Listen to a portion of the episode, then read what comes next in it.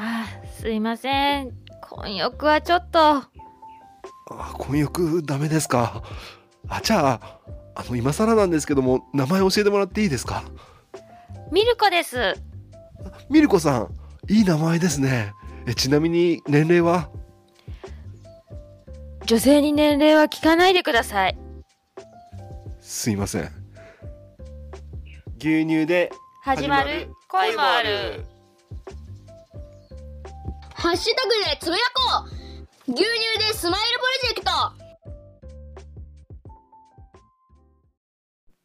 はいどうも皆様こんにちは。岡山小橋ランドのコバちゃんでございます。この番組は U ターン酪農家のコバちゃんが酪農を息抜きしながら生き抜くそんな話を牛乳に見立てて毎日一杯お届けしております。たまに雑談したりゲスト呼んだり毎週月曜日はミュージックトークしたりしております。ミュージックトークの今月じゃなくて2月のテーマは思い出の恋愛ソング思い出の恋愛ソングでございます番組で流してもらいたい曲、ご意見ご感想などなど、番組概要欄のリットリンクから入っていただきまして、お便りを送るから受付しております。あなたからのお便り、お待ちしております。はい。ということで、始まりました。楽して生き抜くラジオ。本日、牛乳274杯目でございます。よろしくお願いします。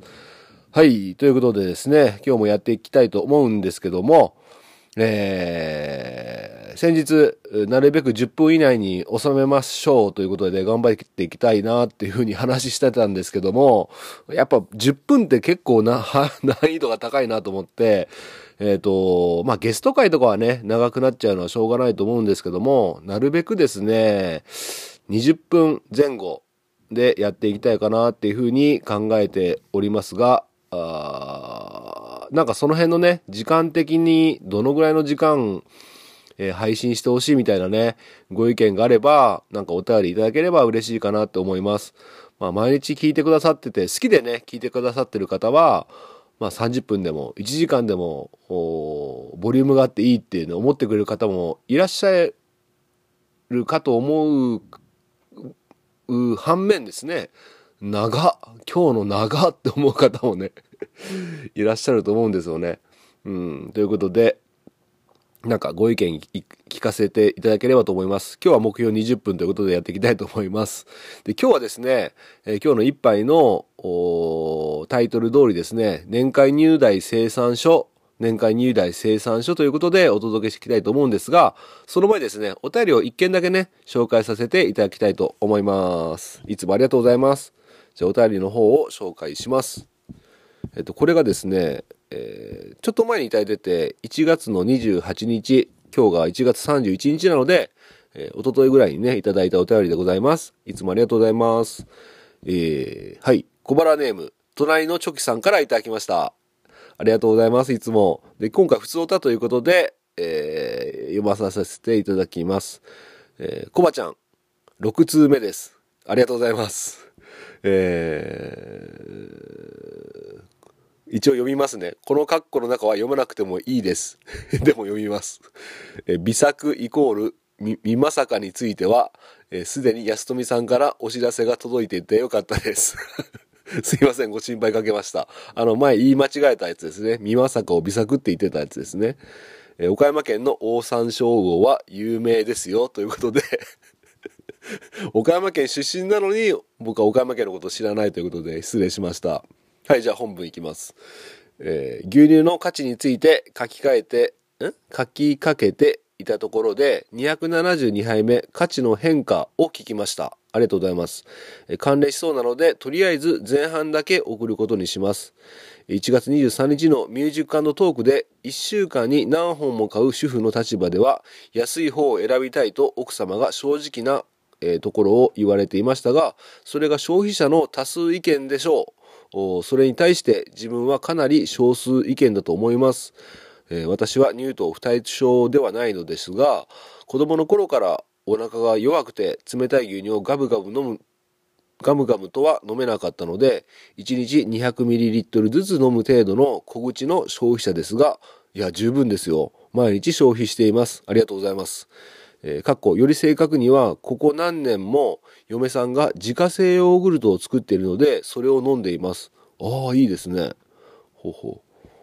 えー牛乳の価値についてですが、お便りフォームの選択肢の中には、400円までしかないので適当に選んでいたのですが、実はそれ以上でも飲みたい牛乳はあります。北海道七重町の山川牛乳です。最近の正確な値段は分かりませんが、地元の函館で、えー買って瓶を返却すれば中身は、えー 180ml で100円くらいだと思います。単純計算で、えー1リットル560円です。この数字を見るだけだと問題外と感じられる人もいるでしょうね。ああ、あの、値段だけ見ると高いなと思われる方もいるってことですよね。うんうん。えージャージ乳入り、えー HTLT 殺菌、ノンホモ、瓶入りの牛乳なのですが、初めて口にした時、世の中にはこんなに美味しい牛乳があったのかと感激しました。この値段でも高く感じないのは多数意見ではないかもしれませんが、函館地域では長年支持され、売り続けていますので、決して私だけの意見でもないはずです。全国のことは知りませんが、他にもこのような牛乳はあるはずです。毎回長くて申し訳ないので、えー一小口消費者の考える牛乳の価値について、とりあえず前半とします。ありがとうございます。えー小腹ネーム、えー策定量は必要だけど、定病を出すよりマシだと思うし、ココロちゃん登場回も増えるので、もっと頻繁に策定してあげてほ、ごめんなさい、噛んじゃった。もっと頻繁に策定してあげてほしい、隣のチョキより、ということで、えーお便りいただきました。いつもありがとうございます。はいはい、ということで、まあ、まずはさ、あの、最後の方の、おね、定病を出すよりね、えー頻繁に策定してあげてほしいということで、まあ、ココロちゃんも来るということでね、まあ、そうですね。毎月毎月ね、やっていこうと思います。ちょっとね、気を抜くと頼むの忘れちゃって、1ヶ月空いちゃったりするんで、早め早めにね、頼もうと思います。でやっぱりね、ココロちゃんはね、の回があるたびにですね、結構やっぱり毎回反響があって、え、あの年であんなにしっかりしてるの？とか、いや、面白かったとかね、そういった反応があるので、うん、やっぱ、うん、どんどんね、番組出てもらおうと思います。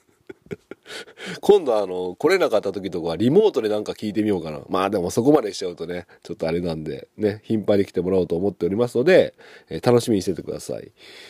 ということで、まあ、牛乳の価値についてっていうことでね、前半ということでお便りいただいたんですけども、おこの北海道の七重町の山川牛乳って皆さんご存知ですか？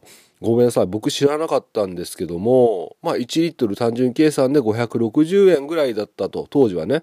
ということなんですが、うん。まあ単純に考えれば高いんですけど、いや、どうなんすかね。僕ちょっとコメントできなくてですね、えっ、と、まあ通常ですね、あの、やっぱり自分のところで、えー殺菌とかね、そういった処理工場みたいなのを作らなきゃいけないから、やっぱりね、スーパーとかで売られてる牛乳って大手の乳業メーカーさんとかを通して販売してるので、あのあれなんですけど、やっぱ個人でそういった投資をしてね、そういった、えー牛乳を販売するっていうのはめちゃめちゃ、えーえと、投資をしてね、コストをかけて販売するので、まあ実際はね、このぐらいの値段になるとは思うんですが、えっと、500円超えの、1リットル500円超えの牛乳を僕飲んだことがなくてですね、どうなんでしょうか。うん。でも、こういった反応をされたってことは、美味しいと思ったってことは、やっぱり美味しいんだと思いますよね。うん。で、僕自身ね、自分ところの絞りたての牛乳を、まあ、バルククーラーのね、コックを開けて飲んだことが何度もありますけども、やっぱりですね、この新鮮さっていうのかな。うん。いや、やっぱりね、めあ、うまーと思うんですよね。あ、めちゃくちゃうまい。やっぱ絞りたてうまいと思うんですよね。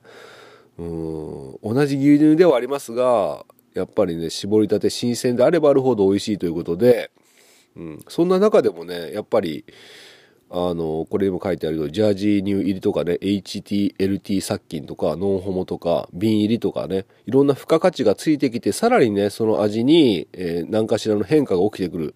うんよりね、コクがあったり、より味わいがあるというね、そういった牛乳が本当にあると思います。だから僕も今度見かけたら、ちょっと高い牛乳買ってみようかなと思いますね。うん、参考にさせていただきます。ありがとうございます。ということで、やっぱりね、それなりの付加価値がついていいものは、え高くても売れるよっていうことだと思います。うん。そんな感じで、まあ僕もね、自分が絞った牛乳売ったりしたいですけどね、なかなかこの安富牧場さんね、あの、岡山で言えば安富牧場さんもね、あの、牛乳販売されておりますけども、僕もね、安富さんのところの牛乳買いましたけども、本当に美味しくてですね、安富さんのところの牛乳は、今変わってるかもしれないですけど、僕が買った時は、確か1リットル350円だったので、えめちゃめちゃ安いと思いますね。もう、安富さん500円以上にしちゃえばいいんじゃないですか。勝手なことを。まあいろいろね、経営計画がありますのでね、販売計画があると思いますので、余計なことは言えないんですが、安富さんのとこはね、リーズナブルだと思いますね。うん、紙パ紙パックですけどね、うん、瓶ではないんですけども、あ瓶のも売ってるのかな？売ってないですよね。うん。そうそう。確か安富さんのとこは、週末、土曜日か日曜日、確か日曜日だったと思うんですけども、試し飲みもできるんですよね。試飲さ、試飲できるんですよね。牛乳のね。うん、ぜひね、岡山県にお住まいの方、安富牧場さんに行ってみてはいかがでしょうか。ということで、うん、チョキさん本当ありがとうございます。また後半の方、ね、あのーお時間ある時にいただければ、また読まさせていただきますので、よろしくお願いします。はい、そんな感じで、えー今何分経った？はい、11分経ちました。あと10分で話を進めていくと思います。で、今日の一杯、えー年間入代生産書ということで、あのーこれですね、あの、これを紹介するからといって、まあ、いろいろとなんかね、えー思考を深めるというか、何が見えてくるかっていうのはないかもしれないんですけども、一応ね、数字が出てきたんですよ。で、いつも入代生産書って発表してると思うんですけども、年間12ヶ月まとまった分、2022年の1月から2022年の12月まで、えっ、と、入代がいくらあったのかとかね、あの、餌代がいくらあったのかとか、経費がいくらかかったのかとかね、それを差し引いて、結局合計いくら振り込まれたのかっていうね、金額が出まし、そういうね、生産書が来ましたので、それをね、ざっくりとね、えー入代をざっくりと、ざっくり紹介するラジオ。仏作みたいな。えーまあそ、それとは違いますけども、ざっくりとだけね、紹介して、今日の一杯とさせていただきます。ではですね、えーはい。どう、どうすればいいんだろうな。これ、どう、どう言えばいいんだろうな。とりあえず、1年間の12ヶ月の入量が、えー、40万6043.4キロということで、えー平均の乳脂肪率が3.93、えー、無脂固形分率が9.01、体細胞数が25.2、えー細菌数が2.4ということで、えー基本入荷が116.13円だったのに対して、えーそれに加算減単価がプラスされて、平均でだいたい118.4円ぐらいですかね。になっております。なので、えーこの単価をですね、先ほどの40万6043.4円でかけるとですね、えっ、と、入代金の税込みの金額が、えー5200、5200万4862円でございました。えー年間のおお乳の売り上げが5200万4862円でございました。すごいっすね。年、年商、年商 いよくわかんない。年収と年商とかよくわからないですけど、まあ、とりあえずこれで売上高、年、年間売上高が5000、えー、5200、ちょっと待って、5200万4862円でございました。はい。で、餌代。いろ、それ、えーこれだけ売り上げがあったんですけども、あ、これプラスですね。ごめんなさい。ちょっと、段取りが悪いんですけども、子牛代の、お肉のね、販売代金がですね、いくらだったのかっていうと、これさ、何頭かちょっとね、書いてないんで、ちょっと別の紙見なきゃわかんないんですけど、お肉、子牛代 F1 とかね、えーホルオスとかのお肉代が、えっ、と、年間で、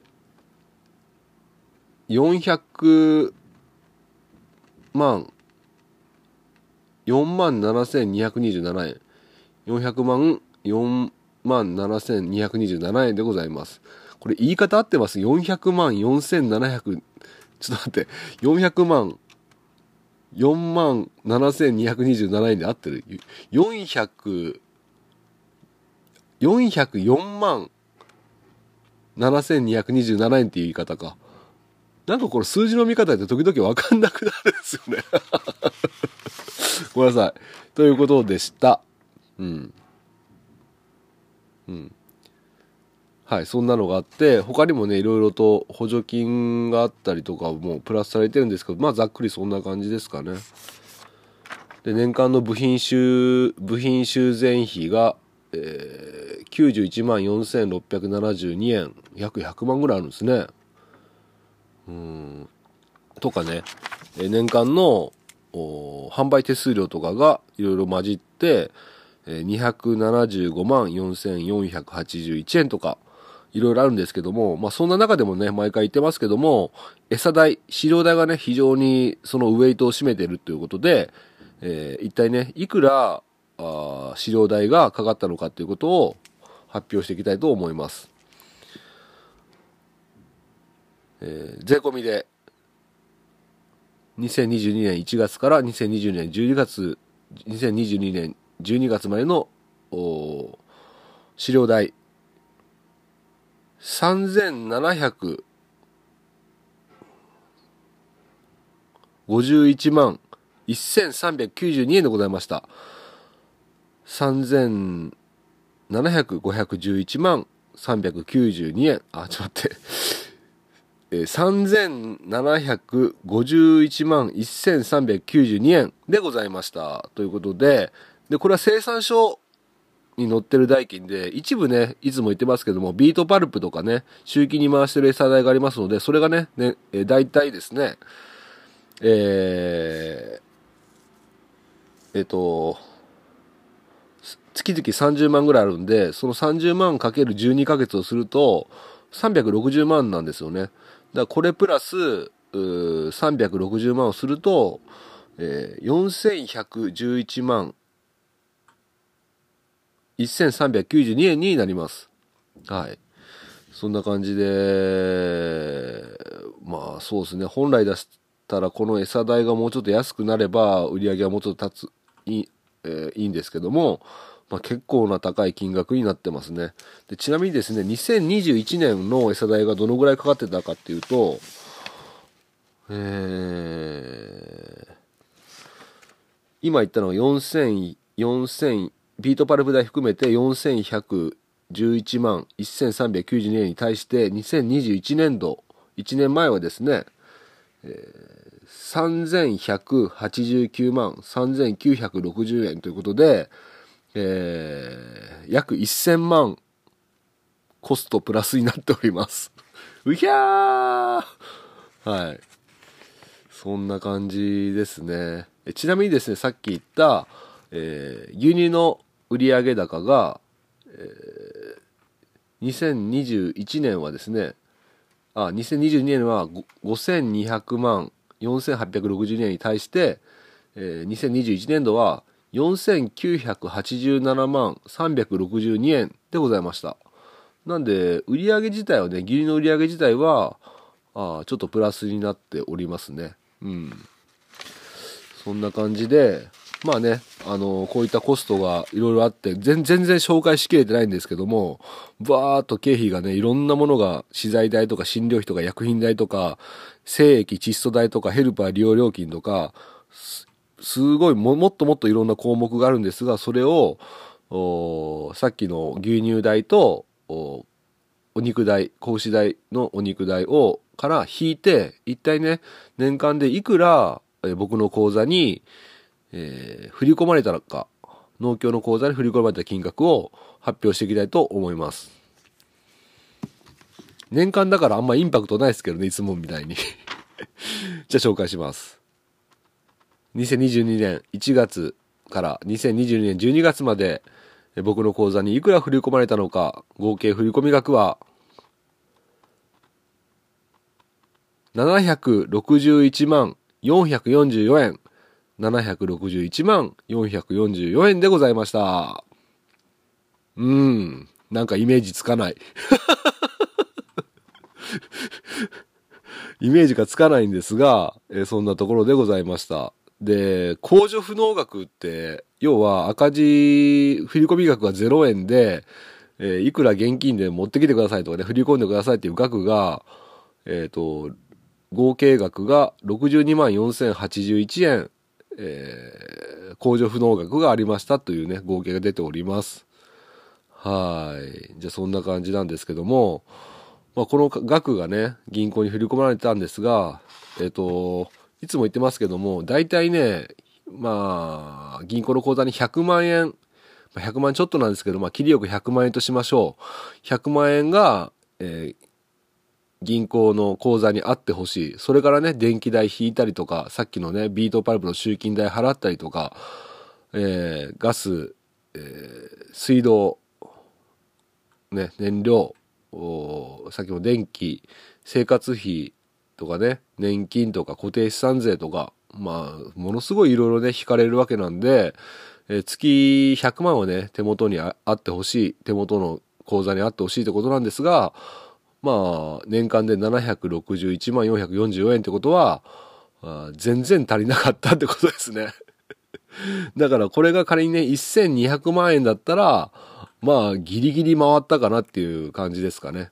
だからいかにね、貯金崩したりとかね、保険を解約してね、それを使ってみたりとかね、そういうふうなことをしながら、えー耐え忍んだ1年で、えー最終的にはね、そのお金もお底をついたということで、えーついにはね、セーフティーネットというね、資金を借り入れる形になったということでございます。はい。で、明日2月1日なので、明日ね、えー1300万円が僕の口座に入ってくる予定です。はい。ちょっとドキドキしますね。はい。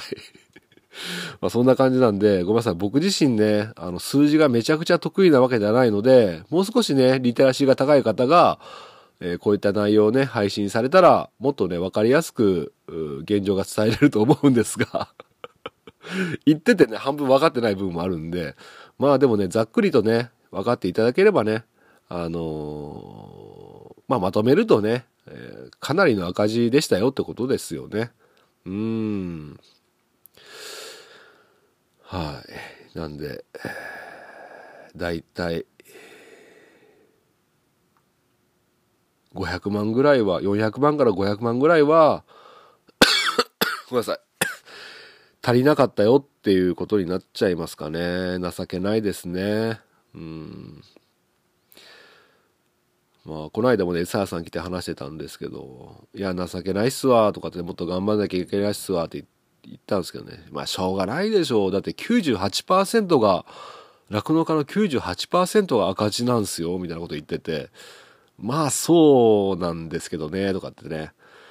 でもその状況があまりにも長く続いちゃってるから、やっぱりね、自分自身の経営をね、ちゃんと立て直さないと、こんな状況下だからこそ変化してね、やっていかなきゃな、とかね、あと消費者さんに理解を求めてね、えー入荷が上がってくれればなとかね、まあいろんなね、まあ、国が支援してくんないとかね、うん、まあ、まあ様々な思いがね、入り混じってね、えーそんな日々を過ごしておりますが、やっぱ第一はね、やっぱ自分の牧場で、できることをね、うん、やっていかなきゃいけない。まずはね、うん、と思ってね、うん、いろいろ考えておって、またね、餌の内容とかも徐々に変化させてってるんで、その詳細とかもね、エスクライムの坂本さんとかと一緒にね、えー内容をお話ししていきたいなと思います。うん。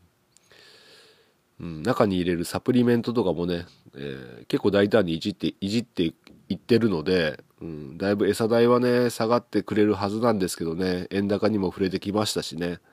うん、ということで、ちょっと、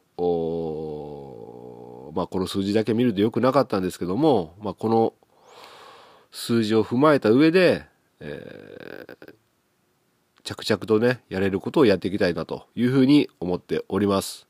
ということで、ちょっとね、今日はお聞き苦しかったと思いますけども、こんなところで終わりたいと思います。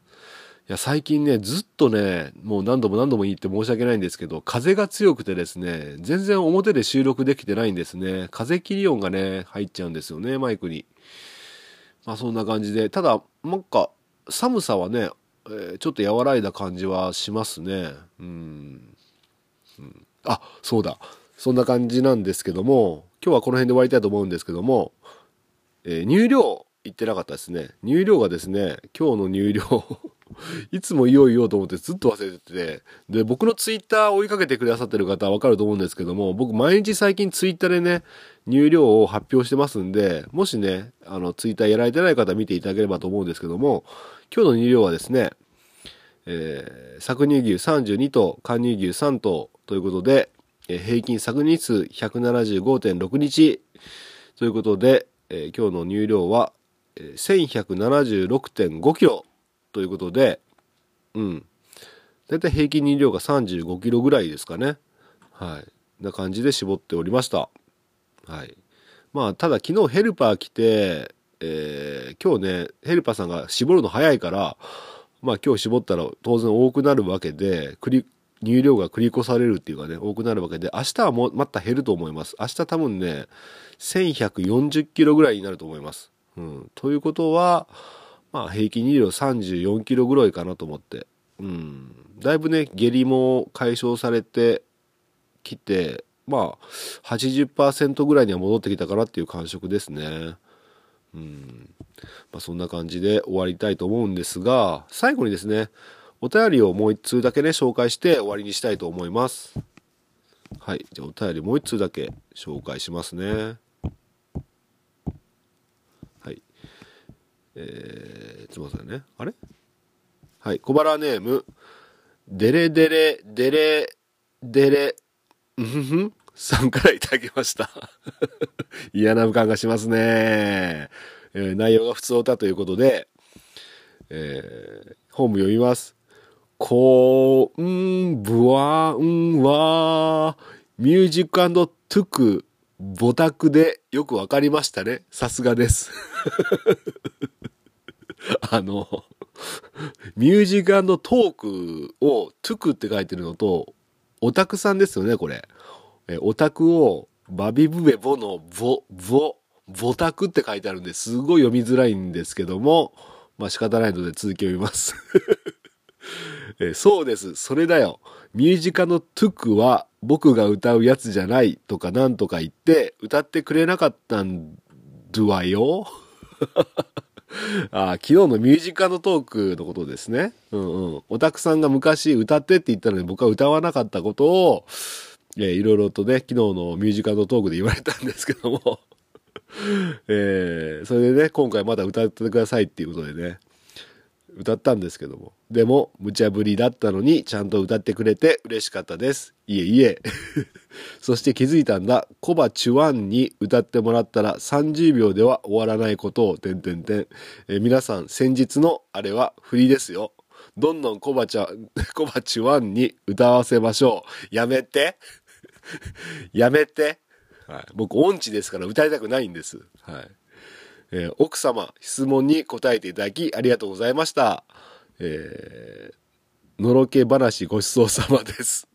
どんどんやってしまえ、とのことで、これからもバンバン無茶ぶり振っていきたいと思います。というか、かわいい、好き。えーで、来週のミュージカルのトゥクなんですけど、告白したい時に聴きたい曲とか、バレンタインの時に聴きたい曲なら、めちゃくちゃドンピシャなやつがあるんですけど、うん。思い出って何なん？恋愛経験のない人間は参加する権利すら与えてもらえないのですか？ということで、2月のミュージカルトゥク、ボタクは、不参加ということで、うんん、今回のこれは、普通オタということにします。それではまた来月、グッバイということで、いただきました。あー、なるほど。ミュージカルトーク、オタクさんはあんまり、あ、ボタクさんはあんまり恋愛経験がないんですかね。で、来月、2月のテーマが思い出の恋愛ソングということで、あの、あれでもいいじゃないですか。妄想でもいいですよ。妄想の、あの、思い出の恋愛ソングで。ね。ぜひお願いします。それでもなければ、バレンタインの特別枠でね、ちょっとなかったんですけど、バレンタインに聴きたい曲あったんですよ、みたいな感じでも、まあ特別にいいの、いい、いいんじゃないんでしょうか。ということで、お願いします。えー、ボタクさん、連絡可能なメールアドレスまたは SNS のところに、の欄で、線はどこだ？線を出せって書いてますね。意味がわからん。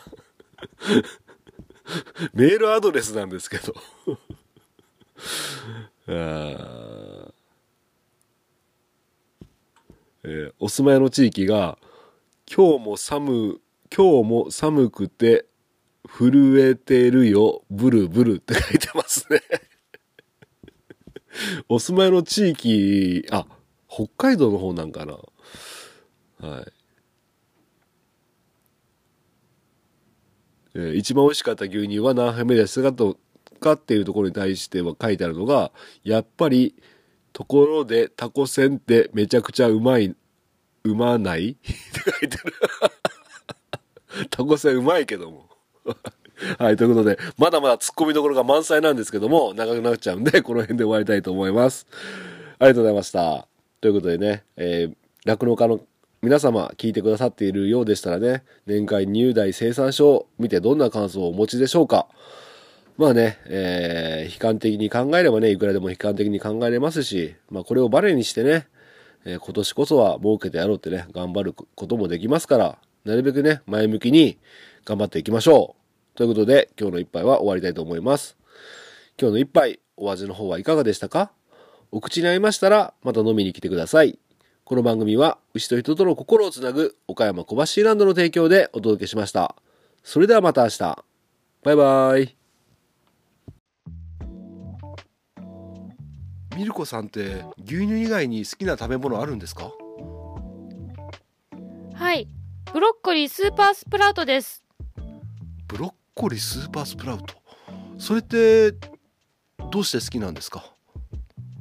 はい。えー高濃度なスルフォラフォンが豊富に含まれていて、体の解毒作用があるからです。はあすごいですねえそれって牛乳に合うんですか？合いません。牛乳で始まる。恋もあるハッシュタグでつぶやこう。牛乳でスマイルプロジェクト